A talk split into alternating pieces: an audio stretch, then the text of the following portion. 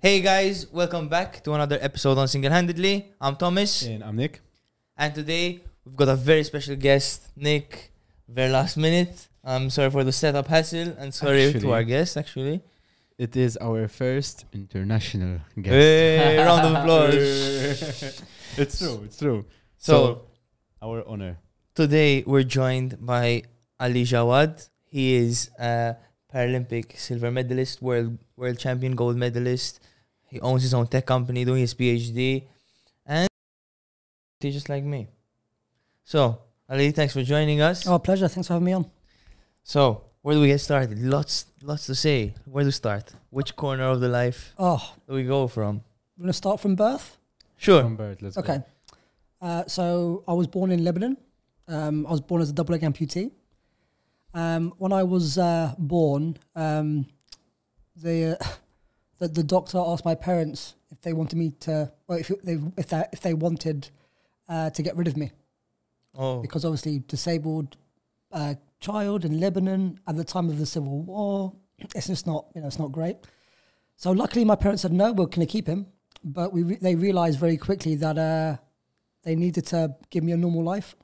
So we uh, fled to the UK. So when I was six months old, we um, yeah came over to London, and uh, yeah, the the rest has been incredible. cool. So, uh, from a young age, um, uh, one thing that I think me and you have in common right now is we don't wear prosthetics. So, how do you get around? Uh, so wheelchair Okay, or I crawl. So have you seen a dog running Mhm. after food? like that. When I see cake, that's what I do. I think that's the most beautiful thing about like being humans because we're so adaptable. That's what we do. It, like we find like a way to do anything. And some sometimes, I mean, like uh, when I met with you, I started realizing how many how many times I take things for granted. But at the same time, like Thomas has no problem doing the same things I do as well, which still get gets me thinking like, wow, like he's actually capable of literally doing the same things that I do. I would expect that, of course, kind of similar situation for you that I think you had to adapt to the kind of the world around you Yeah. in your own way, of course. Yeah, I think the the one thing about being adaptable is um, my, my parents, when I started school, had to decide whether or not I went to a you know special needs school, you know special needs school, or a mainstream school. Um, and they said, uh, no, we we think for him to achieve his potential, um, he probably has to go to mainstream school. But this is what they did, which is controversial. They took me to schools that had no facilities, no ramps, no lifts, nothing. So they go, right, this is life, go and adapt. So I thought um, me having to climb upstairs, slide downstairs, carry my wheelchair up and down, you know, um, steps was normal. I thought that was normal because I thought I had to adapt. So what they did was they go, this is how you adapt um, in life, but they use school as a trial, see if I can handle it. Uh, but what that did, it allowed me to be very confident in my ability. I learned very quickly. Um, anything that, any obstacle that I faced, I got through quite easily. But also, it allowed um, me to develop loads of like skills. Like I was confident, I was cheeky, I was loud, I was an extrovert. Um, I had a big friendship group, so I was never bullied. I was in the popular group. Uh, very popular with uh, you know the girls too when I was a kid because I was quite cute. Not anymore, but I was cute. um, so yeah, like it it taught me a way of kind of reaching my potential as a kid because you know they chose a very controversial way of raising me where now that's, that would never happen. Um, so yeah, I was quite lucky that I'm bringing. They said, nope, I don't care if you've got no legs, you've got a brain, you've got emotions, go and adapt. So uh, yeah, I was I, I adapted quite quickly. And that like rough environment, I guess, because nowadays it's all very accessible. I guess it's more accessible than it was probably back then. Oh yeah, more accessible now. Does that um show you or like it was the hardest back then? So then it sort of things got more accessible and more easy. So you already got the hardest of it. So you you could be a bit like, oh, this is easy now. Like Yeah, so um, I, I've always, I think that upbringing has made me always chase after challenges on purpose. I chase after adversity on purpose because that stimulates me. It gets me excited. It means that I can uh, truly learn of what I'm capable of because I put myself in situations that are uncomfortable, and I used to do it like every day. Um, so even though yes, it was considered tough back then, I've had to make up for it by making things harder now because I don't like easy. I always take the harder path because easy for me doesn't really stimulate me that much. It's not rewarding. All right. So you moved from the Middle East to the UK. hmm How old were you? I was six months old. Ah, six months. Yeah, so a very cute baby. Okay. Yeah. And which part of the UK did you move to? Uh, London, and what, what part of London? uh, Tottenham. okay, Tottenham is known for uh, having a bit It was uh, ghetto. it it was it was rough back then. Yeah, I'll say it was the ghetto back then. Uh, I got yeah, we we came from humble background. Um, I guess when, when I was growing up, you either kind of stay to survive in gangs, or you get out of there and you dream bigger. Um, and I was lucky that at six years old, I dreamt of going to Paralympic Games, so I knew I was destined for bigger. Okay, so you were always surrounded around crime and Yeah. I guess drugs and Yeah, yeah, crime, drugs, uh, knife crime, um, gangs. Uh, luckily, because I was so headstrong, nobody messed with me. Like I'd, I'd fight too. okay. Yeah, because I was, even though I had no legs, I was quite strong upper body. So people my age weren't as big as me. So they, they never messed. Plus, who'd hit a disabled person? Come on. So I use that to my advantage. Uh, but yeah, um, yeah, I had bigger dreams than just staying in Tottenham. So how how did you at six years old decide this is my future is going to be this like being a Paralympian, for example? Yeah, well, probably by accident. Um, in I think '96, I was watching the Atlanta Olympics. Um, so you, you guys are too young, but you probably might know him. I watched a man called Michael Johnson win his historic 200 and 400 you know, gold medals, and Uh, uh, uh. doping, doping, Con- co- No. controversy, controversy. well, he's, never been caught. And I, I think the way he speaks, I do believe him. I think he's a freak. I think he's Okay. one of them where I think he's no, a no, freak. definitely. Yeah, he's yeah, a yeah. amazing. He's, he's amazing. You can't take that yeah. away from him. Um, but what, what struck me when I was watching him um, was the way he was running. I was like, he's running like a duck, but he's beating everybody. Yeah, he was running like a duck. Give me some background. I have no idea who this guy is. So amazing athlete, um, amazing sprinter, and he had quite a unique way of running. He used to run a bit with his legs. I mean, they were Yeah, you, you know how you know how ducks just run. Yeah. Like, you know, ducks. Yeah, the so, technique was a yeah. Broad body kind of. yeah. So if I had to compare his technique to something, it would be a duck. But he was a very fast duck. it, it was world record at the time. Yep. It, it was it was unbelievable what I witnessed, and I knew I was witnessing something very special. But it was when he was on the podium where I saw his I saw his emotion, what it meant to him. Now, even though he was American, not British, something in me said I need to feel what he's feeling. I have to feel what he's feeling. So I thought I'm going to be there. Now, at the time, it was the Olympics because the Paralympic Games was not really on TV when I was six. Um, so I felt I was going to go to the Olympics, which is crazy. Um, but I regardless, I wanted to be on the podium just like him and experience it. Uh, so I made it my life mission to try and get there. So when after seeing it at six years old, when was the first step towards sport? Because you didn't get into weightlifting till quite later on. Yeah. So when I was uh, 11, Okay, I started judo by accident. judo. Yeah, judo by accident. So um, I was in the playground. Somebody called me a disabled pig. So took the, yeah, they, they, they took the piss out of me, right? Okay, So I got off my wheelchair and started beating them up. Started beating them up. So uh, the teacher came, pulled me, pulled me away. And remember, I'm a good child, so I don't, I don't get detention. So she goes to me, right, detention after school. I was like, what? But he called me. He's like, I don't care. You reacted. Look at him, like you battered him. um, but yeah, so I got sent to detention. Uh, but in school, we had a detention room. But she goes, no, I want you to come to the sports hall. I was like, that's weird. Detention's not there. So uh, I said to, well, I called my mum and said I'm going to be late. I didn't want to tell her that I, you know, I had detention because you'll kill me. Arab parents, that you know, the sticks start hitting you. Um, Is it a Lebanese thing? Lebanese thing, yeah. My parents like, oh, because they thought I was the golden child. So, um, yeah. So I got into the sports hall and um, there was loads of mats laid out, and she said to me, "Right, you know what you did to that boy today? Do it to me." I was like, "What do you mean?" She goes, "Here's a here's a judo gi. I want you to fight." I was like, "Huh?" She battered me. Okay. Oh, yeah, because she was a black belt in judo. She's my PT teacher. Yeah. She, oh, I got absolutely battered. And I was like, oh my God, I'm being beaten by a woman. Obviously, I was 11. I was like, I'm being beaten by a woman. I don't tell anybody in school they might take the uh, piss out of you. But what she did was she humbled me, like like completely humbled me. But she said to me that I think you have potential to do this, and uh, I want to coach you. So we created a judo club at school. Uh, went four times a week. It was my first kind of time where I was juggling to be an athlete and um, doing my homework, like going to school. My parents, obviously not that sporty, they wanted me to focus on academia, but I said to them that I can do both and I'll prove it. So at 11, I had to, one, grow up, but two, try to organize my time in a way where I could do both. Um, so I did uh, judo for four years uh, to a high standard, but judo at the Paralympic Games is only available for blind and visually impaired, not for amputees. Um, so we didn't know that at the time because obviously parasport was wasn't transparent anything. The classification system back then was not that great. So we only found out maybe a couple of months before the Athens Paralympic Games, even though I was incredibly good, I'm not going because of classification. And that, that was, yeah, that was um, heartbreaking.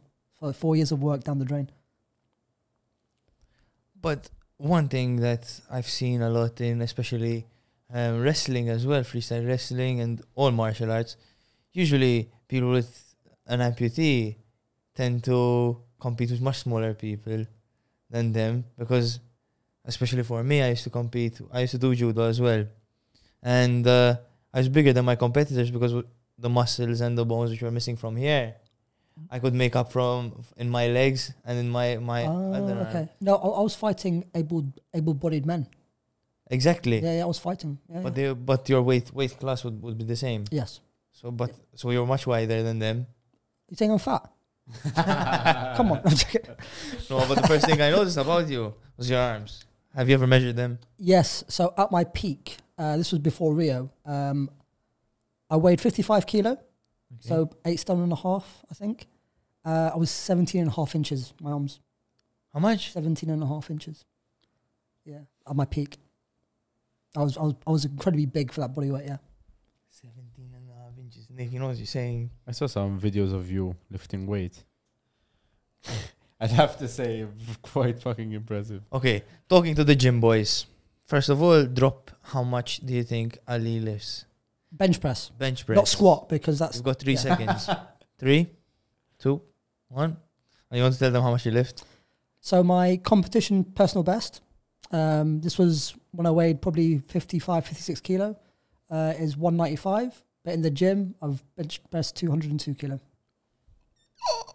Good. 200 kg. Yeah. Some people don't even dream squatting that. Yeah, yeah, people can't even it with their legs. So imagine uh, the pain that I went through with my arms. And uh, talk us through the process then. At 16 years old, um, uh, first time going into the going into the gym. Yeah. Um, uh, how how did that feel? Was it intimidating? Was it something that you were really excited about? It was how was it? It was actually by accident. Um, So in the UK, uh, we do um, when you're 16, you do GCSEs, you know, exams. Um, so I finished, I think it was the maths exam, and my friend was like, "Do you want to go to the gym across the road? Because there's a gym across the road from the school." He said, "Oh, let's go." And I was like, "No, I need to go home and revise. My parents will kill me." I was like, "No, no, let's go, let's go." I was like, "Okay." So we went to the gym across the road, and this gym is proper, like old-fashioned, like Rocky Balboa spit and sawdust gym, like leaking, dusty, grunting, smelly, like it was like yeah, it was like Rocky, which I love Rocky because I grew up with Rocky. Um, so obviously at that age you want to bench press because you know you know what boys like at sixteen, let's bench press. Um, remember, this is my first day in the gym ever, so I've never been to a gym, never, ever, never, ever. ever, never touched a weight. So because all the judo stuff was circuits, body weight stuff. Yeah. So um, yeah, got to the gym. We got a corner. Started lifting. I started bench pressing.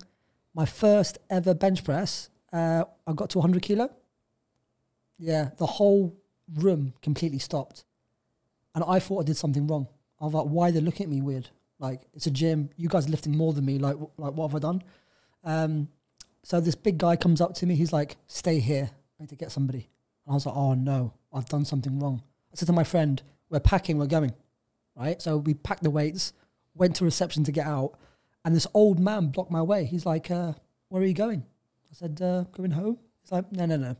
He goes, "Do you know what you've done?" I was like, "No, what have I done?" He said, uh, "You've lifted 100 kilo." I was like, "I don't know what that means. What does that mean?" He's like, "Well, you're obviously 16. This is obviously your first time here, and uh, not many men lift 100 kilo, even if they train." He said, "You're gonna have to come back." He goes, "I can, I can get you to a Paralympic Games because I used to be the national coach. He owned the gym, so uh, we're lucky that uh, you had somebody of that caliber. Um, yeah, being next door to school. So um, I went home that night and I researched what I had to do to get to the Paralympic Games. Back then, um, this was crazy. So just to qualify my body weight at the time, just to qualify, was 180 kilo. Just to qualify. Now juniors do not do very well in powerlifting because it takes a very long time um, to, to gain maximal strength. You have to work very, very hard to get to that sort of standard. So not many juniors get to a Paralympic Games back then. So you have to be very special to go. Um, so I went back and said, oh, I, said, I went back to him the next day and I said, I said to him, 100, 180 kilo, like, I, I can't do that. He said, well, yeah, but forget about, you know, forget about the, the weight. You're so young. These guys, they're 10 years older than you, you know? So he, he said that in 10 years time, probably even less, I'll be up there. Um, so this was 2006 and Beijing was 2008. He said to me, forget about Beijing because you're too young. Uh, he actually said to me, if you get to Beijing, I'll drug test you myself as a joke, honestly. Um, he goes, but the one afterwards, you'll be 23, you, you'll be in that bracket of going. So I committed four times a week. Um, and also I was going to college as well. So I was balancing. So I'm used to balancing. And then within two years, on my birthday, I qualified for Beijing. Uh, broke the British record, senior record, four times that day to go. And uh, yeah, I managed to get there. And what was the, the you're qualifying 180. 180 Yeah, so, dot. so the British record at the time was 170 senior. It's not been broken for 25 years, and I was a junior, so I, I had to had to break it four times to go, and I did it on my birthday. Amazing. The best cake I'm ever going to have. and uh, had you already started with full on training? So was it um, uh, full team around you? Um, uh, to put that into perspective, what goes into Oh, an actual team Okay. in, at, at the highest level? right. Okay. So we're talking at the highest level. not- highest, yeah, highest. So, not not when so not when I started.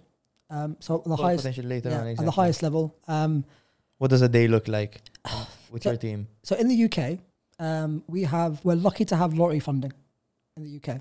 Lottery funding funds a lot of the Olympic and Paralympic sports. Okay, what that does, it allows the athlete to train full time. Um, the athlete gets a, I think, uh, an athlete award. So it's it's like a grant. So we can it's like it's, you're technically getting paid um, to be full time. But what it does allow, which is better than payment is it surrounds you with the best possible team, the best coaches, the best sports scientists, nutritionists, doctors, lifestyle advisors, uh, anything you can think of, I have access to, right?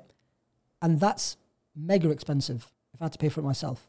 But what they do, they're in charge of getting me to my optimal performance uh, at major championships. Okay. They work together. They monitor me. I get coached. I learn.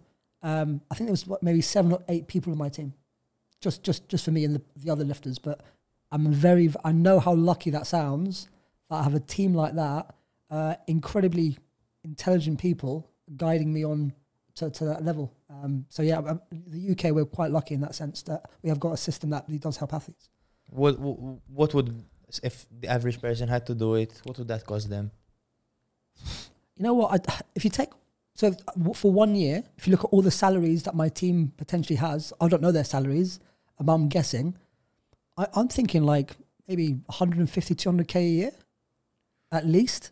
But you have to remember, like, I have access to a national centre with the best gy- the best gym in the country, in the world, at Loughborough University. So, and also training camps are paid for, uh, competitions are paid for, all the all the medical stuff is paid for, so I get benefits on top of the team.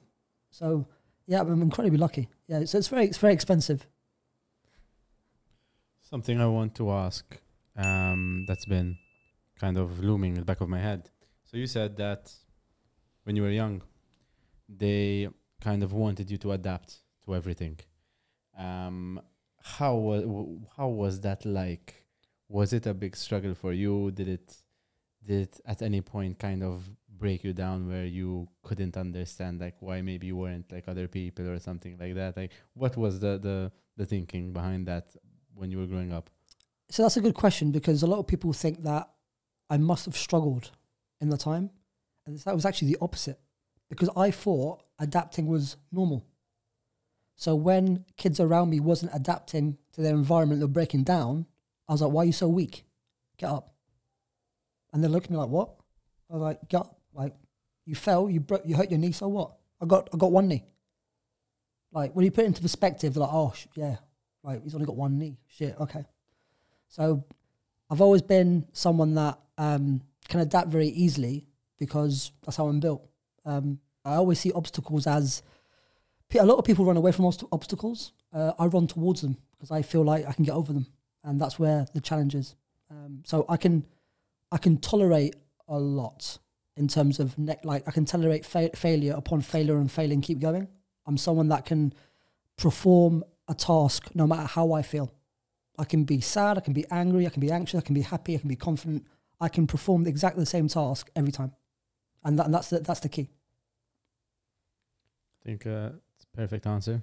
First, firstly, um, and you mentioned that, of course, well, it comes to a physical challenge that you had, but I think obviously it helped you mentally a lot as well. Yeah. So it kind of went hand in hand. Um, were there any times when you were growing up that you had um, a negative kind of experience where it made you think like, is is is this is this who I am? Is this or is everyone else thinking they're better than me?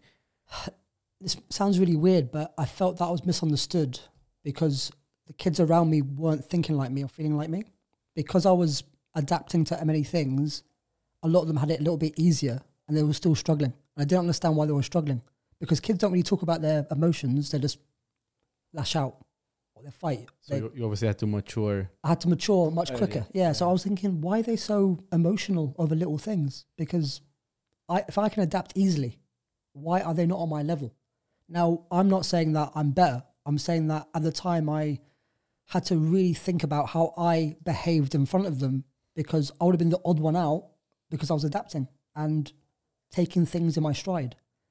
So I learned very quickly that a lot of people feel things differently, and you have to understand it from their point of view. You have to really understand somebody um, before you judge them. I ideally don't judge them because a lot of people have experiences that they're they're still kind of uh, processing, uh, and some people will take a long time to process emotions and feelings and reality. Where I can process very quickly and move on. Some people can't do that, so I had to really understand that when I was a kid. Okay, now going on to something else. Um, you achieved a lot when you were still young. Mhm. Um, the Paralympic Games, uh, which the first one was Beijing, Beijing, and that was in which year? 2008. 2008. And you were also in 2008 diagnosed with Crohn's disease. Yeah, so I got diagnosed in 2009. Okay. uh, the the night before I competed in Beijing. So remember, I was in college. I'm going to the Paralympic Games. I was famous in college, right? I, like I was one of the popular ones because I was going to a games, right? The only person at the college to ever make it because the college I went to was academic. They didn't have sports people. Um, so I was living the dream. 19, training full time plus education. I was like thinking this is great. And then you get life humbles you. It likes to remind you that actually you uh you know sometimes you have to put your stumps on the floor not your feet. So uh yeah the night the night before i competed um i think it was dinner time i started getting quite sick. I, di- I didn't know why. I was getting feverish. My right side was hurting my tummy. I thought it was my tummy was hurting me. I was i was sweating. I was fatigued. I didn't know why because i thought I was in the best shape i've been at the time.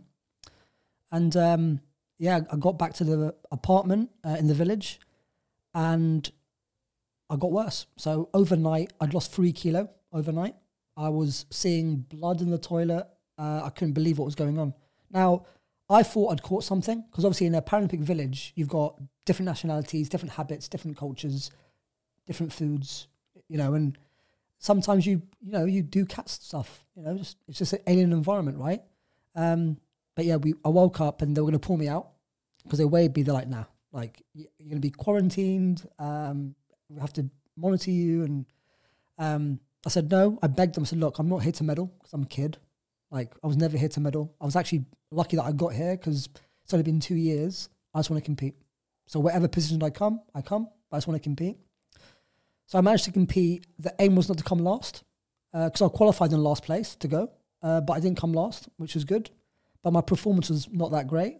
Um, and yeah, I got flown home, and then that's when the nightmare happened because when I got home, it got much worse. So I lost 20 kilo in body weight in eight weeks, which is a lot of body weight to lose. Um, I was seeing blood in the toilet constantly. My stomach was always hurting, like severe pain. We're not talking about like cramps. We're talking about pain that will make you pass out. Uh, I wasn't eating. Um, I'd lost all my gains. So obviously at 19, you're looking buff and then looking thin. Um, the joke was I looked like a zombie. Where I was, I, I, lost my color because I'm quite tanned. I lost my color. I was very pale. Um, yeah, so it was wa- quite worrying. So they started testing me for cancer. Um, so I thought, I can't believe this. I've, I've achieved my goal of the dream, and now I'm getting tested for cancer in a hospital bed. And then um, took them nine months to diagnose me with Crohn's. Now, at the time, I didn't know what Crohn's disease was. I thought I'd take a tablet, I'd go home, and uh, I'm back on back in the gym. Um, but the consultant was, you know, quite adamant. This is going to change my life. Uh, Crohn's is uncurable. You have to manage it. For those who don't know, can you give us a brief of what um, Crohn's is? Yeah. So how I describe it is, um, everyone's immune system protects them. Okay, mine attacks me. So because it attacks me, it gives me um, symptoms like very quite bad symptoms. So extreme diarrhea, blood, um, extreme fatigue. You're talking fatigue where you can't get out of bed. Um, you're always always tired. It's just yeah, you're always tired. Uh, severe pain, like you're in severe pain if it, if it flares, um, and it could be fatal uh, at the extreme. Yeah, so when I got the diagnosis, um, at the time was 2009, no Crohn sufferer had ever won a medal at any Olympic or Paralympic Games. It has never been done at the time. So what I was about to do potentially was uh, to go after something that has never been attempted because medical science hasn't caught up with elite athletes having Crohn's.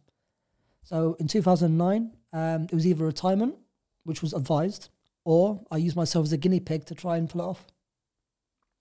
And that's what you went for. I chose to be a legless guinea pig, yeah. So what was that journey like? Of course, in 2009, so in 2009 you were diagnosed. Doctor tells you, listen, th- you have Crohn's. It's it's gonna change your life. Mhm. Walk me through that. Like, what was your mental state? So that yeah, so that meant that I was crazy because um, I think at the time, I think my girlfriend was in the room, and this was like a new relationship. And I thought, wow, it's going to affect her because she was, she was an athlete at the time. So I thought she she's going to have to look after me when I flare. This is crazy. Like when 19, 20, she shouldn't have to look after me. And she's a gold medalist in Beijing. Like she was, she was you know, like big time. I was nothing. So um, I felt that it wasn't just going to affect me. The decision I made is going to affect everybody else around me. It's whether or not they were ready for what's going to come because I didn't even know what's going to come. So um, it got to a point where I tried to make a comeback. It, was, it wasn't working. I was passing out in the gym, literally passing out in the gym. Um, training was going badly. Um, I had to do loads of trial and error, but it wasn't working.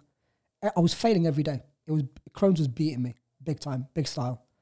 And it got to 2010 um, in March. I remember um, waking up with my girlfriend at the time. She woke me up. She's like, "Can you smell that?" I was like, "Smell what?" She's like, "There's, there's a smell in the room." It was dark. So uh, she goes, "It smells like blood." I was like, "No, it's not blood." Well, I don't know what that smell is. She put the light on. The covers came off. I was covered in blood. Crazy. I was like, "Whoa!" She goes, "Right, hospital." So I remember being in Leicester. I think it was Leicester. I think hospital, and um, I was really sick. So what happened was, luckily, I had uh, private medical care, uh, and they rushed me in uh, that week to do some blood tests. They said uh, we're gonna have to operate to remove part of your intestine because it's too inflamed, because that's why you're so sick. They, I remember the night before the operation in London, um, the doctor came and said we're gonna have to prepare your parents for the worst. We don't know gonna, we're gonna find in there. If you survive, um, you know, we, we just don't know what's gonna happen tomorrow. So we have to prepare, prepare everyone. So my friends came, my family came. Uh, you could see the fear of my mum. I think my mum's face got me the most because uh, you could tell that like she'd lost her color. Um, and it was actually me that tried to kind of raise the mood. I said, "Look, if I die, I die. Like I'm gonna fight. Um, I always do. And if I die, I've been to a game, so it's fine. I've, I've achieved my dream. It's cool. So um, we had the operation. It was six and a half hours long. Um, I got woken up, uh, and I said to the nurse, uh, "Am I dead?" She's like, "No, you're fine." He goes, uh, "You're a great fighter." Um, she said, "You know, you pulled through, and uh, now you recover." The issue was that me being me, um, 2012 was two years away. Now, obviously, I'd not competed since Beijing. I was really sick, and I realized that the doctor gave me another chance. Another chance. He saved my life. So I thought to myself, I cannot stand kind of letting the parade go by in my home city and I'm a spectator. I have to be there. I have to compete. So I said to the doctor, um, I'm planning to come back. He looked at me, he's like, no, I can't sign you off. He goes, you need six months bed rest. He goes, you cannot, you cannot come back. This is, you know, we, we, saved your life. Go live. So I said, yeah, you saved my life, so I'm going to go live. So um, what I did was, I was in the hospital for like a week, and then um, then the second week I went to the gym. Yeah, don't do that. Went to the gym, um, lifted 110 kilo. I thought I'd ripped. I thought I thought I'd ripped the internal stitching on my intestine because it was painful. Now nothing. Luckily, nothing happened, but it felt like I'd done something. So I went to have my four week um, update with the consultant. I looked at my scar. He goes to me, uh, "What have you done in four weeks?" I was like, "What do you mean?" He's like, uh, "You're recovering more in two weeks than I've seen in four in four weeks than I've seen people recover in four months. You're the way you're standing, the way you're moving, you're not in any pain. What have you done? I was like, nothing apart from going to the gym. Um, he goes, look, he goes, if you're serious about coming back, if you keep showing this progression, I'll sign you off. So he, goes, give me a week. So I went, but yeah, after a week, we saw him again. He saw the scars. He goes, right, I'm going to sign you off. Go and train. He goes, if anything happens, come back. Anything. So uh, yeah, I had, I think, it gave me the go ahead to go for London, and um, yeah, managed to get to London on the last day of qualification. Um, so in that four year cycle between Beijing and London, I only trained five months in four years, and I made the games in London. It was it was like a Rocky Balboa comeback. It was great. Amazing. That's crazy. Such a roller coaster of emotions in such a short, Short time. Yeah. amount of time. Yeah. So you diagnosed 2009 hmm and you started training again After Like- 2010, yeah. proper. Yeah, yeah, I had to, yeah, yeah, because you only had cause to qualify is really hard in our sport. It's only um, the top eight lifters make it. That's a very high standard. So um, yeah, it was, uh, it was it was a good comeback. What's that thing that keeps you keeps you in check? How how are you able to kind of wake up in the morning and know what you have to do and be motivated to continue doing that? How like when you have people who are um like me, like say average people who want to go to the gym and they're not motivated and how can someone like you where you have went through all of that and then you still went up, up above everything and you're like listen I'm gonna train I'm gonna do this how did you manage to do that Um, it's weird you've mentioned motivation because it's not motivation. Um, motivation is a, a myth. You can only be motivated for one or two days in a week if you're lucky. It's about discipline. You have to be able to execute something no matter how you feel. Because life is not going to stop for you. You have to always chase life. It's not going to happen for you and not on your lap if you're in bed. So I had to ask myself, no Crohn sufferer's ever done this right? I know it's going to be hard. It's going to be unpredictable. I have to be flexible. I have to be able to absorb a lot of failures, and I had to. I had to also appreciate that people around me will, will doubt me because of what they're going to see me go through, because it's going to be painful for them to see. But for me, I, I knew that in the process, it's the person that absorbs the most pain and that and, and adapt to the most ridiculous obstacles um, is the person that you know will get there eventually. Um, so that's why I did. I it's discipline. It's not motivation. Because I imagine being motivated to try and chase after death. That's not. There's no motivation for me. The the motivation was to try and cheat it. I couldn't have heard like a better explanation of what should push you forward. Like it is discipline, it's not motivation, it's consistency. Things we really like speak about almost every episode. Yeah, it's that's- always almost the same the same answer. Yeah. It's discipline and consistency and sacrifice. I think it's a good time to get on a short break. We'll be back very soon.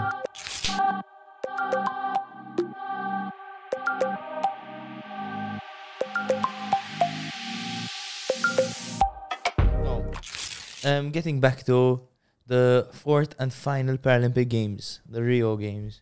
Even the, f- the f- that Rio was third. Rio, exactly, because Tokyo was the yes, fourth. third. Yeah, yeah.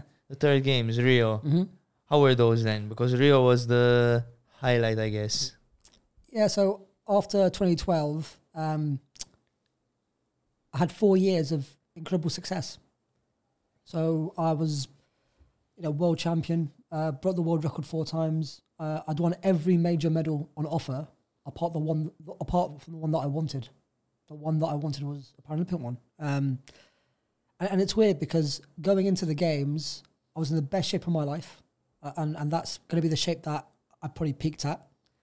Um, but it's weird how you think that pressure won't get to you until you face it. You have to remember, in 2009, no Crohn sufferer had ever won a medal at the Olympic or Paralympic Games. It's never happened. So because of the story behind it, I got a lot of coverage. The fact that I was in I was in shape, I was going to the games as one of the favourites. I was one of the faces of Team GB at the time, or Paralympics GB at the time, and um, Crohn sufferers literally hung the medal around my neck before I got out there. And I thought to myself, if I don't do this, it'll be embarrassing.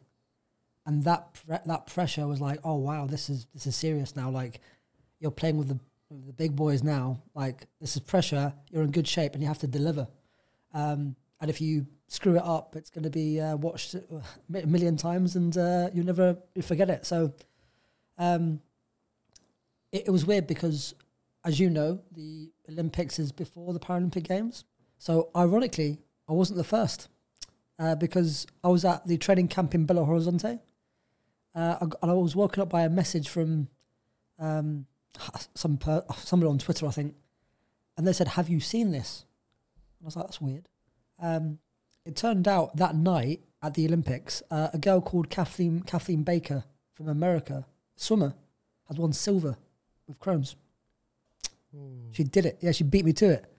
Um, so I did the humble thing, obviously, and messaged her. She doesn't know me. I said, "Well done." Um, she just obviously deserves it. I know what it took to do it. Um, you know what? She messaged me back. She said, "Good luck." Um, it doesn't. She doesn't feel like the first. We can be the first together. She was very, very humble about it, and then that took the pressure off me because it's been done. And then two weeks later was my turn, and I did the same thing. So um, yeah, I completed the, I guess the the career um, the career slam of medals. Yeah, so career slam means um, Commonwealth Games, Europeans, World Championships, and Paralympic Games. They're, they're, the medals that you want, uh, and I completed it. So yeah, for me it was incredible because you know being told it can't be done to having two athletes with Crohn's, one at the Olympics and one at the Paralympics, doing it in two weeks. So yeah, it was a, it was a great moment. Amazing. Third and final lift. Mhm. How's that? What's the vibe? As in, as in what I have to go through. Yeah. The third and final one is the the decider, I guess, to get the second place. No, I, I won the I, pretty much won the medal on the first attempt. Oh, okay. Yeah, I was in such good shape that I started quite heavy, and Okay. uh, Yeah, I actually got one lifting. So second and third lifts I didn't get. it was actually a very bad performance compared to London. And I, yeah, it's weird how you look back and you go, your performance wasn't great, but you did enough. Um, so looking back, I was in 200 kilo shape. I was going in there to make history as being, the, you know, I think the only athlete in the UK to ever bench press 200 at this sort of weight. Um, I think only three or four men in history have ever done that uh, globally in that class or in the lightweight classes. And I thought I could be one of them. And I'll do it clean because I'm not on drugs. So imagine. So I was going in there thinking, this is the shape of my life. If you're going to get 200 on the platform, this is it. And actually, I underperformed in Rio. I only got 190. The pressure probably got to me in terms of the pressure that I put on myself to try win the medal. Because I, I, said to myself, I don't care what I lift. I just want to. I just want to. I just want a medal. So um, that mindset was bad. And I guess looking back afterwards, I was really annoyed with myself. Even though there was a silver there and i had done it, I thought it would have been much better if I won a bronze and bench 200. If you offered me bronze and 200, I would have taken that instead of the silver and 190. Because mm. 200 for me was, it was like a Paralympic medal. It was the dream. It was history. Um, I can only say I benched 200 in the gym, but in the gym it doesn't matter. So my best ever was 195 in competition, and I have to live with that. Just, just a bit. Oh yeah. Two two point five plates. Oh yeah. So, um, uh, you're doing a PhD right now as well. For my sins, yeah. And uh, what are you doing it about? My PhD is in anti-doping and integrity issues in parasport. Okay. So, what's your take on anti-doping? On doping, how, how much have you got? Um, so, when I first started, we'll go back when I was 16. The first week of training, uh, my coach sat me down. He said, uh, "I'm going to tell you something, and you either you can walk away, or you stay, but you have to you have to promise that um, you know you you really think about your answer."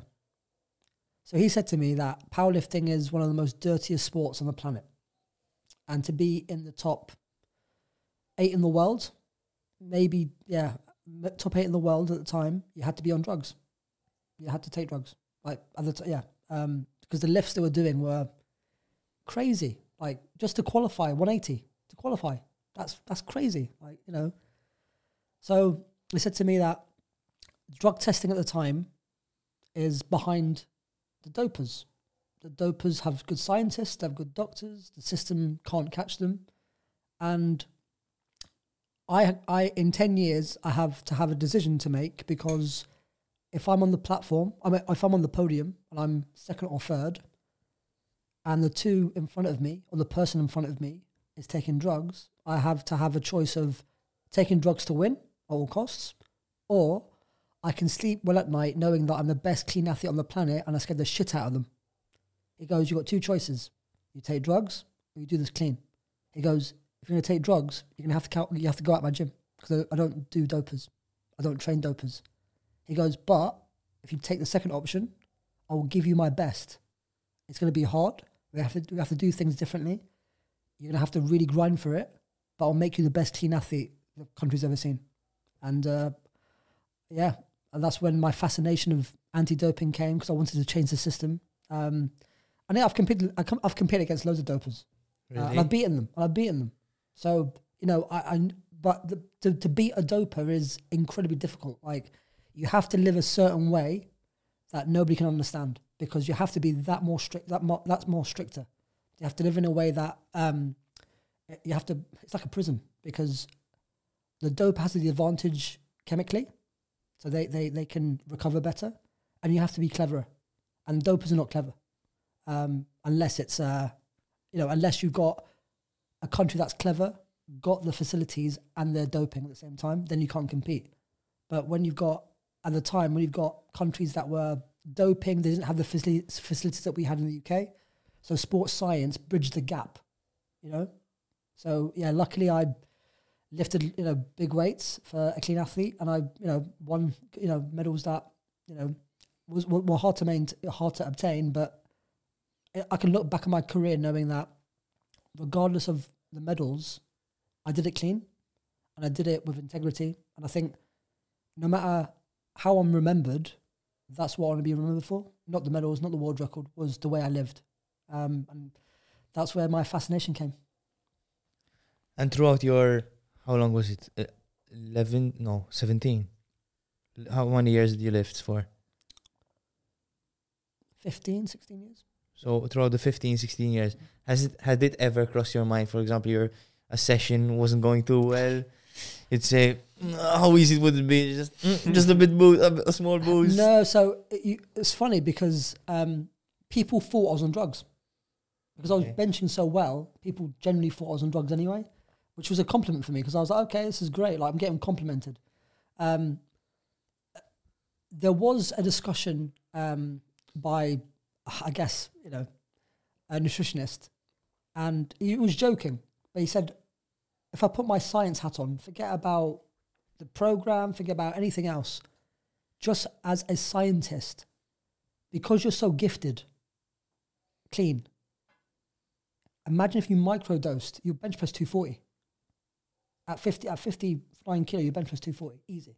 He goes, I'm like, it's crazy, like what I think you're capable of as a human. But obviously, would never do it. But the fact that as a scientist, trying to push the boundaries of performance, you're so gifted naturally that imagine if we if, if you got an extra boost. It's crazy. Uh, but would never do it, obviously. But like you always imagine like what it could have been, how much I could have lifted. But I'm, you know, for me, I'm, I'm happy to. I, I'd never do it anyway because I've got Crohn's. I'm already sick. I'm already fighting for my life every day. Why on earth would I put in more chemicals to my body to uh, make it worse? So even if I had the choice of um, taking drugs and not get caught, I wouldn't do it anyway. My I could I couldn't sleep. I, I'd struggle. I'd, I'd be guilty.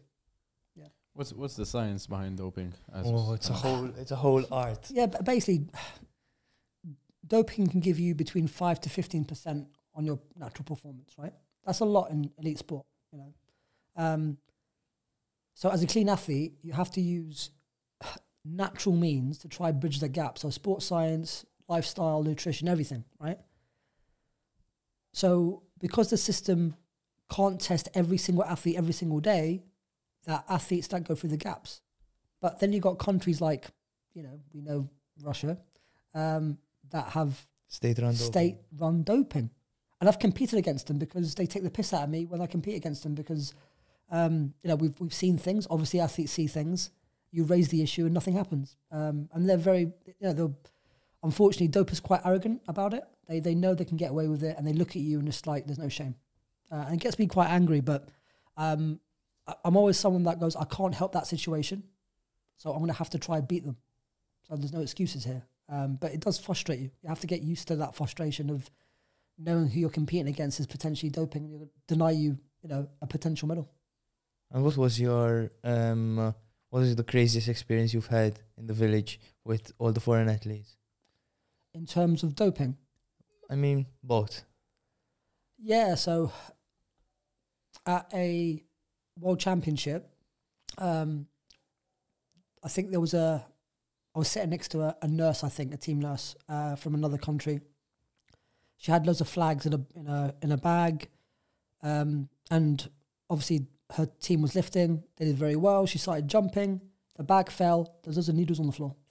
She saw what I was. I was trying to take my phone out, but it's in my bag. So I was getting the phone, trying to take a picture.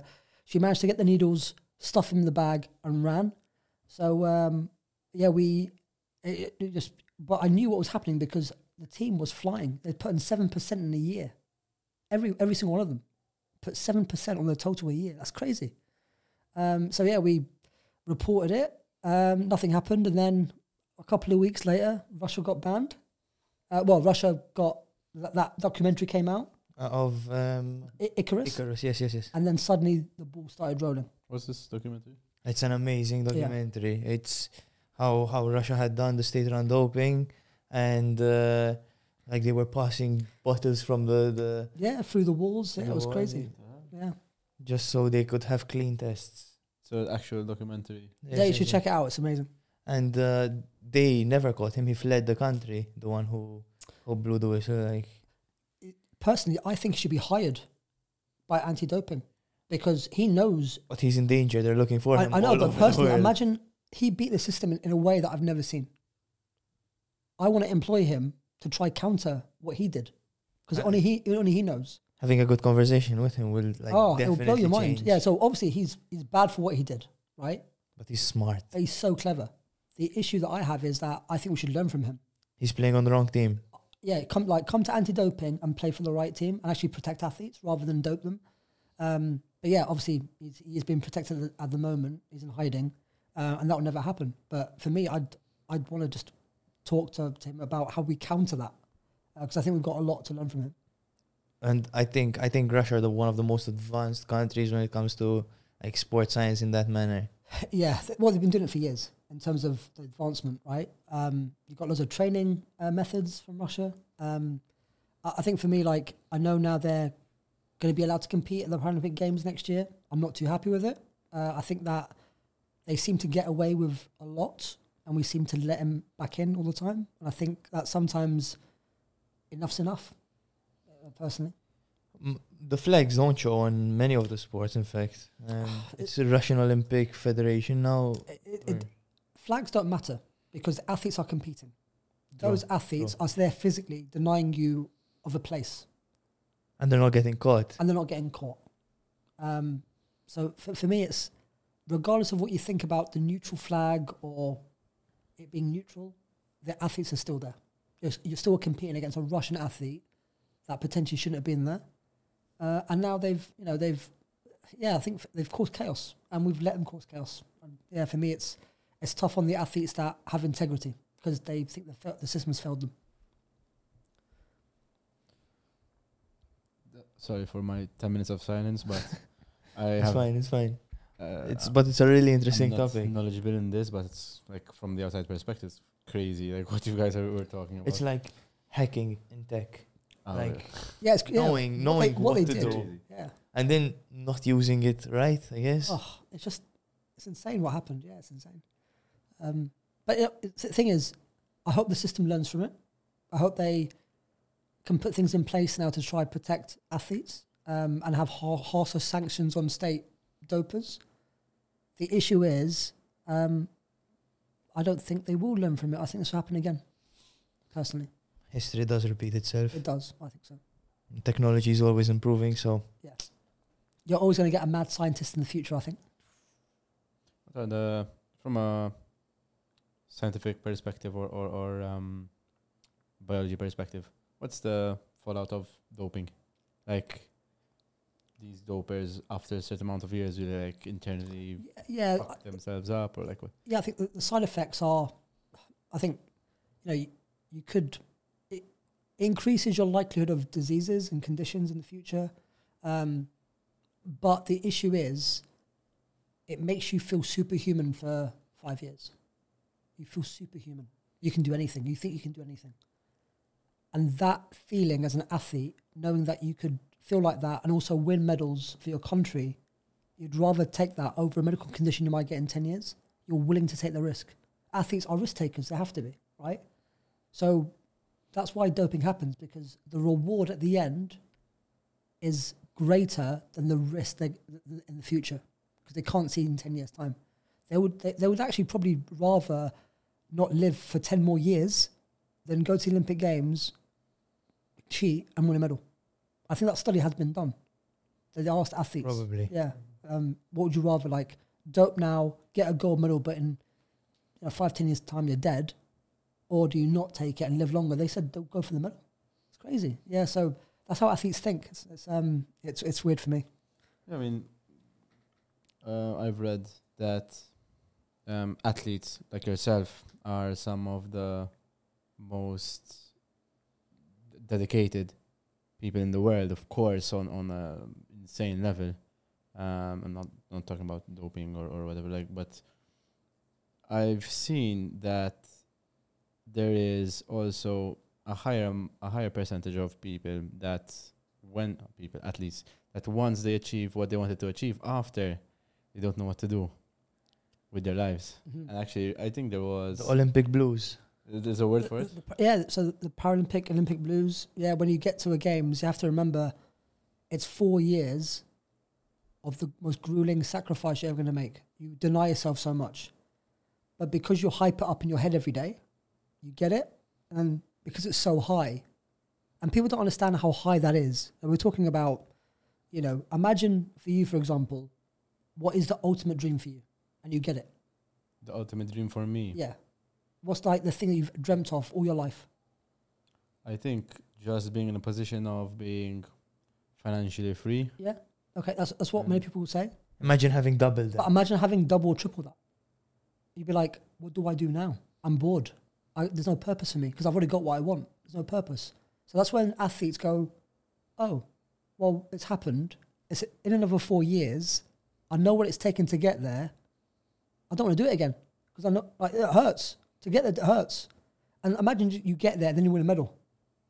So that suddenly you, you know, you work really hard, you achieve what you want, and suddenly massive crash your body breaks down emotionally and mentally because you're you're repressing a lot of your emotions, right? Because Throughout those four years. yeah, because it's, because it's, so it's a roller coaster. Your training doesn't go right for periods of time. You've got other issues in your life you have to sort out, but you have to block them. You have to be able to really zone in on the goal. And sometimes you're robotic and emotionless, um, but you have to get things done regardless of what's happening. And suddenly, after it happens, suddenly you get hit by a like emotional bomb where you everything gets let out. I, it could be relief, it could be emotion, it could be things that you've repressed. Um, but you're not the same for six months after. You're not like physically, mentally, emotionally, not the same. Um, you you do kind of you feel very sad. How, how did you feel? Because of course you've been through it in many different Yeah. um, points in your life, like going to the games. H- how did you handle that? Yeah, it was weird because I got warned about it in Beijing, but it didn't happen to me because I got sick. Yeah, so Okay. for me, I went to the games, it was great, but then I got sick. So I was fine for my life. That was my blues. Yeah. And then 2012, it was controversial with where I came. That was, it wasn't depression, it was sadness because of the controversy behind it. Because I came fourth, but it should have been a medal if it wasn't for external refereeing decisions. This was the two Reds. this was the two reds yeah. Um so the, the the the real blues was rio because everything during that cycle was optimized for me to try and achieve that medal and i was in the best shape ever. Things didn't really go wrong in that cycle for me. But what was in my mind was two things. One i was haunted by 2012 every day i had to think about that and two no Crohn sufferer's ever done it and i was about to do both I was about to achieve the career slam and medals and be a Crohn sufferer that's won a medal there. That for me was a huge thing. And when I achieved it, it was, I was like, oh, this is it. This is everything you've dreamt of when you were six. How did it really make you feel? Was it worth it? Was it worth it? Like, yeah, like you get invited to events afterwards and you, know, you go viral and you get invited to lots of programs and you get popular, but I don't like being popular. Like I, I don't like crowds. I actually don't like human beings. I've got to be around them. Um, so for me, I was like, this is chaos because it's disorganized. My my life now was disorganized. It wasn't structured. It got, you know, my my my weeks weren't planned because you had to be on this media, this media, going out to this event, this event, and you can enjoy it for a week, but after that, I want to get back to a routine, and the routine went out the window for six months, completely out the window. Um, and that's where the sadness was. It wasn't the fact that it was over. It was the fact that I'd done it. I just didn't know what to do with myself because it was just chaos. There was no plan B after that. The, the plan was to go to Tokyo. But the thing was, that six months was so intense in terms of external um, distractions from the gym because obviously you get time off. You have to fill that time off. How do you do it? Well, you go out, you have fun, you do what you d- you do at university because I don't I didn't live that lifestyle. You, you go out and you know do things and be silly and you know do you know the things that people celebrate with. You see your friends and family more and you know meet new people. But the for me it was I'd let my standards down. Mm. My standard is here. That's how I live. But then for that six months, it was here. I went to Vegas for a week as well to celebrate. Like some of the behaviors that I did, I was like, this is not me. Like it's not me. Um, so I came back just kind of disappointed. I got to got to December in 2016. 20, got to December and I thought, this is this is not Ali. like you are disciplined. You're this is your standard.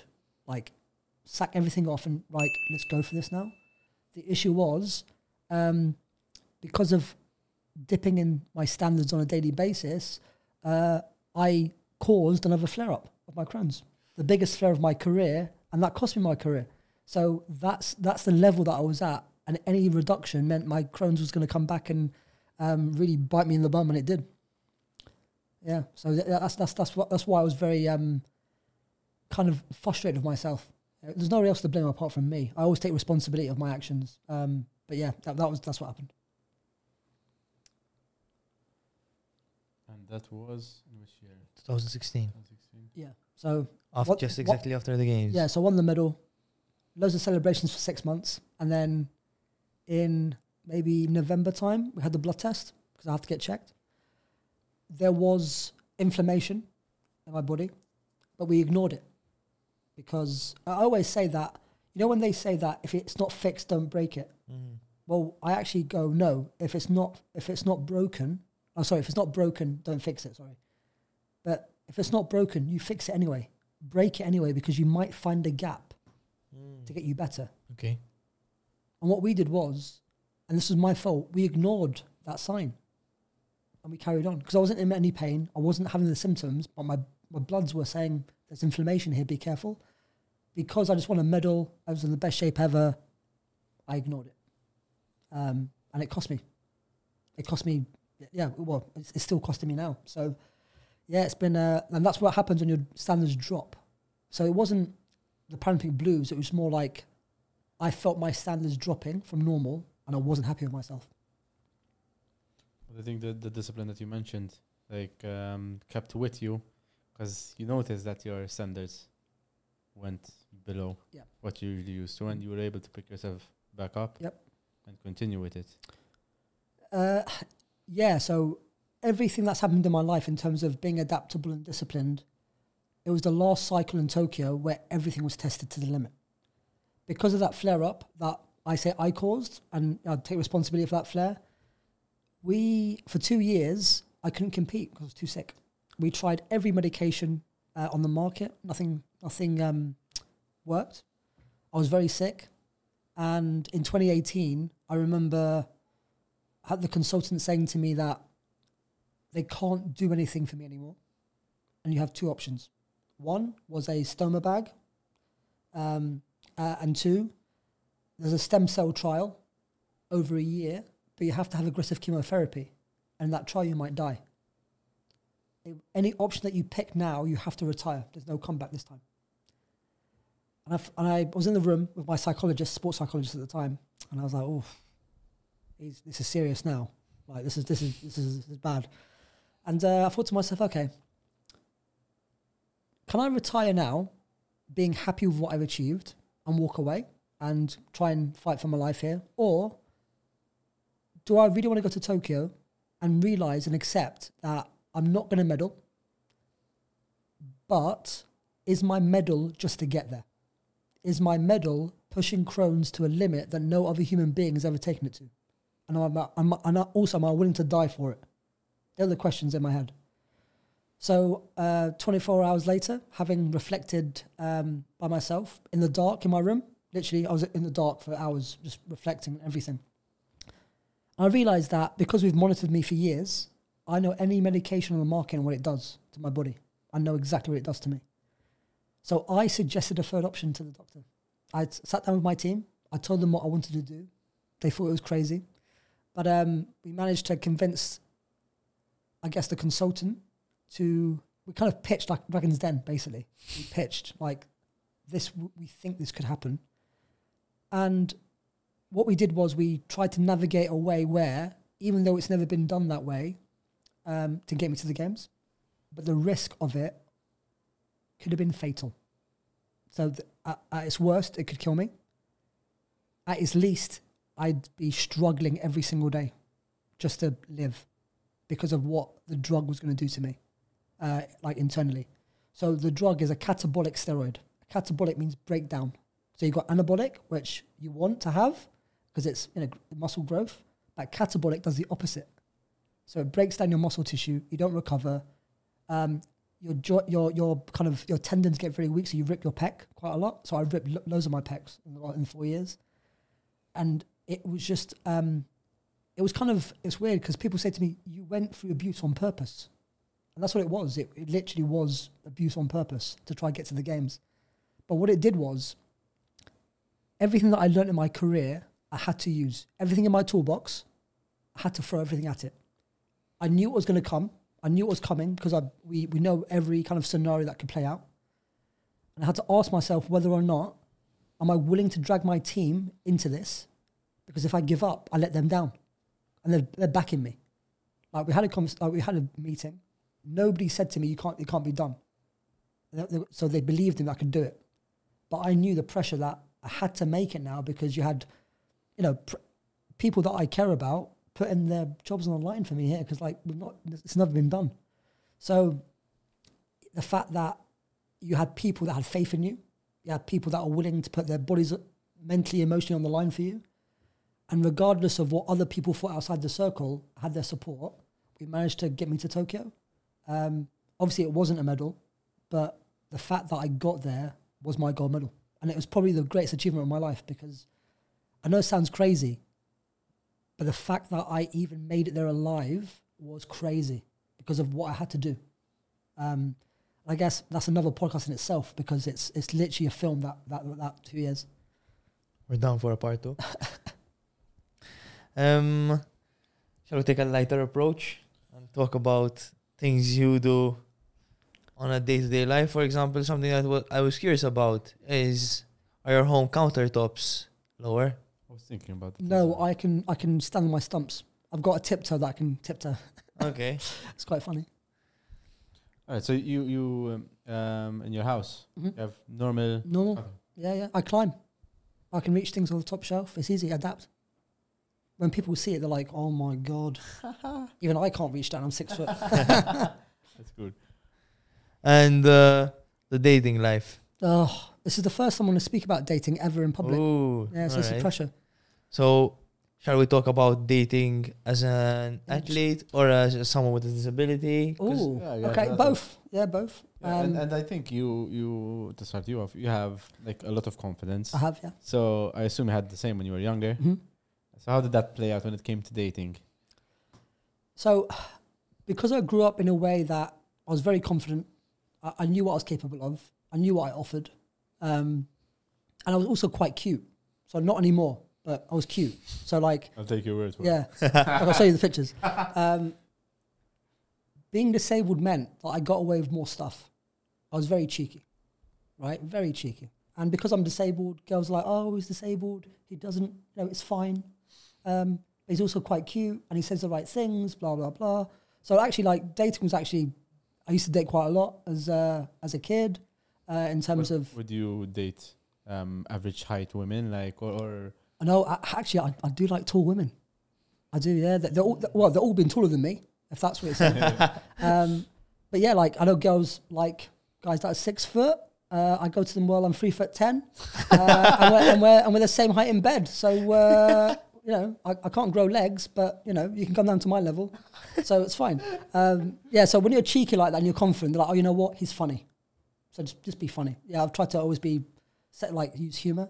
Um, so dating as a disabled person has never really affected me. Uh, nobody's kind of rejected me because of that. Um, and dating as an athlete, well, that's interesting because as an athlete, I try to not get into relationships because not many people, it's it's not women, but also men that date female athletes, they don't get the lifestyle. It is tough. It is like, as an athlete, you have to be so selfish and driven that the person, the people around you have to really love you to deal with you. Trust me. You cancel day night last minute. You can't go out. You can't drink. Uh, you have to meal prep instead of going out for a meal. Like there's things where you're always away on training camps or competing, and when you're in competition mode, that's it. Nobody counts. So you become this very self-absorbed, selfish person, and it's quite destructive when someone doesn't really understand it. So I've always tried to pick wisely, is what I'd say. Uh, kind of you know vet them, you know, make sure that they're capable, prepare them for what's coming. So even on the first date, you're like this, this, this. If not, fine. Like respect, go away. I'll go, I'll, I'll go my own way. Um, but many girls want to be part of the journey. Many girls want to show you off to their friends, their families, like, look who I'm dating, like stuff like that. But behind closed doors, it gets tough for them. And eventually they will crack. Um, and that's that's been the that's been the kind of pattern. Um, so I guess what I've what I've learned is that one, you have to be very honest from the beginning, uh, and two, you have to be able to always check in on them every week. Are you okay with me doing this? Like, are you fine? How are you feeling? Like, always check in to make sure that you are considerate because what they've done is they've sacrificed a part of them to be with you because they're experiencing something that nobody really experiences unless you date an athlete. So, yeah, I've had to kind of, um, you have to have honest conversations. And, and for me, communication is a big thing. I, I need people to tell me how they think, why they think it, how they feel, um, because I'm not a mind reader. And many girls like you to be a mind reader. Uh, we- we're not, unfortunately. I'm not an alien. I look like one, but I'm not an alien. So, you know, I want people to sit me down and go, this, this, this. This is why. I just need to understand their perspective um, rather than, oh, you should know. You should know you've done this. I was like, well, you didn't communicate that. So as an athlete, it's quite hard when you've got habits that are very regimental and they're trying to fit into that regimented life. It's very difficult. But yeah, so I always say pick wisely. That's my advice. Any unique dating experiences, and uh, have they affected like the night before a competition? Maybe. Oh, okay, so I've got this thing where I have sex, right? So I don't have sex like probably four weeks before. Um, before- Retention. Yeah, like four weeks before competition. Um, they did a study in America where guys, they took you know, guys and they, you know, I think fifty percent had sex, fifty percent didn't, and they see. I think they saw who what affected their performance. It's basically 50-50. So it, yeah, so I had to experiment on myself basically and go right. What what kind of guy am I? Can I have sex the night before and compete, or do I have to have you know, do I not have sex basically? Um, so what I used to do, and this is crazy, I used to make the girl sleep in the other bedroom because I have to sleep for training. I have to recover. So she she has to sleep in the spare bed. From four weeks before. Uh, even within uh, training, sometimes when she's over, if I've got a big session in the morning, and usually my big sessions are Friday, I'm like, right, you're in the spare room. You can cuddle me in the morning, but you're in the spare room tonight because I need to sleep. Um, so I can't really sleep with people next to me. I struggle. Okay. Because if they move about, they start. Some girls talk in their sleep. Some girls slap you. Like, it's weird. So, yeah. So I have to politely ask them to move into the other room um, for a night or two. Explain why they get it, but they don't like it. Yeah. Nick, do you sleep alone? No, I sleep with my girlfriend. Um, but funny you say that because I read recently there was a study um, that actually, like from from a health perspective, it's healthier to sleep alone than to sleep with someone. So Yeah. Yeah. It's, it's a thing. So I might I might do it long time. backed by science at least. I think that was a good end to the podcast. We don't want to keep you too long. Um, when's your flight now? Tomorrow. All right. So we One caught you thing- just on time. Before we end the podcast, we can literally do like a five minute um, closing on what he's doing now. You have Yes. a company now, tech Yeah. company. I think the most important Come Yeah. on. um, uh, plug that he can do. Yes, go for it. Okay, big All plug. out. What are you doing right now, and what's the vision? Okay, so context is key. So uh, during the first lockdown, I reflected on my career as a disabled person growing up in gyms, and uh, I realized that I never asked a question of why I was the only disabled person in the gym, ever. I thought, well, maybe you're different because you wanted to go to the Paralympic Games, but what are the barriers stopping disabled people going to the gym? And has that changed in 15, 20 years? And it hasn't. So the fitness, th- there's so many fitness apps out there, so many. Uh, there's um, there's actually 71,000 fitness apps on the market, right? So non-disabled people have a lot of choice. So I got curious and thought there must be one for disabled people. So I started looking things up, some researching, and realized there's nothing. Like there's no fitness app on the market that caters specifically for disabled people. There's other fitness apps that have disability in them, but it's generic. It's not disability specific Nothing catered. nothing catered. Um, so I thought, oh, I think I can do this. So within the hour, I started writing down some notes. Called my manager and said, uh, "Do you fancy it?" He goes, "You're crazy, but let's do it." Um, he goes, "How much money have you got?" I said, uh, "Well, my life savings." He's like, "Right, let's do it." He goes, "I'm all in." So um, yeah, we went from idea to MVP and launch in in the UK in eight months during COVID. We managed to do it. And I'm not I'm not a coder. I'm not an engineer. I'm not an entrepreneur. I'm just an athlete that finds a way, and we did it. So now, two years on, um, we're expanding into other countries. So hopefully Brazil in the next couple of months. Um, the app is available in Malta, by the way, now, uh, and America next year. So it's it's definitely taken off in a way where I couldn't imagine that it's taken off. But I, we knew that the idea was going to be popular with you know you've got 1.2 disabled people globally with no access to a fitness app, and this is the one that can I feel could make them exercise independently uh, for the first time ever. So I'm still not happy with the app because I'm you know my stands are here, but we'll promise you if you're patient with me, we'll get you to a place where I think it could be the most accessible fitness app there's ever been, in my opinion. How much is it? 1.2 billion? Disabled people in the world. Billion. Would that be? Yeah, it would be. Hopefully, your future bank account after you sell the app. I'll probably give a lot of it away because it's too much for me. Really? Because I live a, I live a simple life. Uh, I'm not really into the luxury. Um, yes, apart from my trainer collection, I've got nothing. You're? No, I'm joking. my, my trainer collection. I thought your train collection. That's no, like no, trainer. amazing. Thanks for joining. Super episode, guys. If you enjoyed it, please like, subscribe, follow, and uh, comment. What should they comment As in, in the comments? oh, just comment Ali Jawad and tag me in it. Ah, tell them your social so they can follow you as well. Yeah, so uh, Ali Jawad Powerlifter on Instagram. Um, but more importantly, follow the app and um, share it with any disabled person that you know. So Exercise is the app. So it should be on my handle um, in my bio in, in, in, my, in my Instagram. So yeah, make sure you tell every disabled person that you know. The logo is gonna be here. Here. Yeah, Mav. Mav, Mav, you have to add the logo over here. here. Thank you, guys. See you at the next one.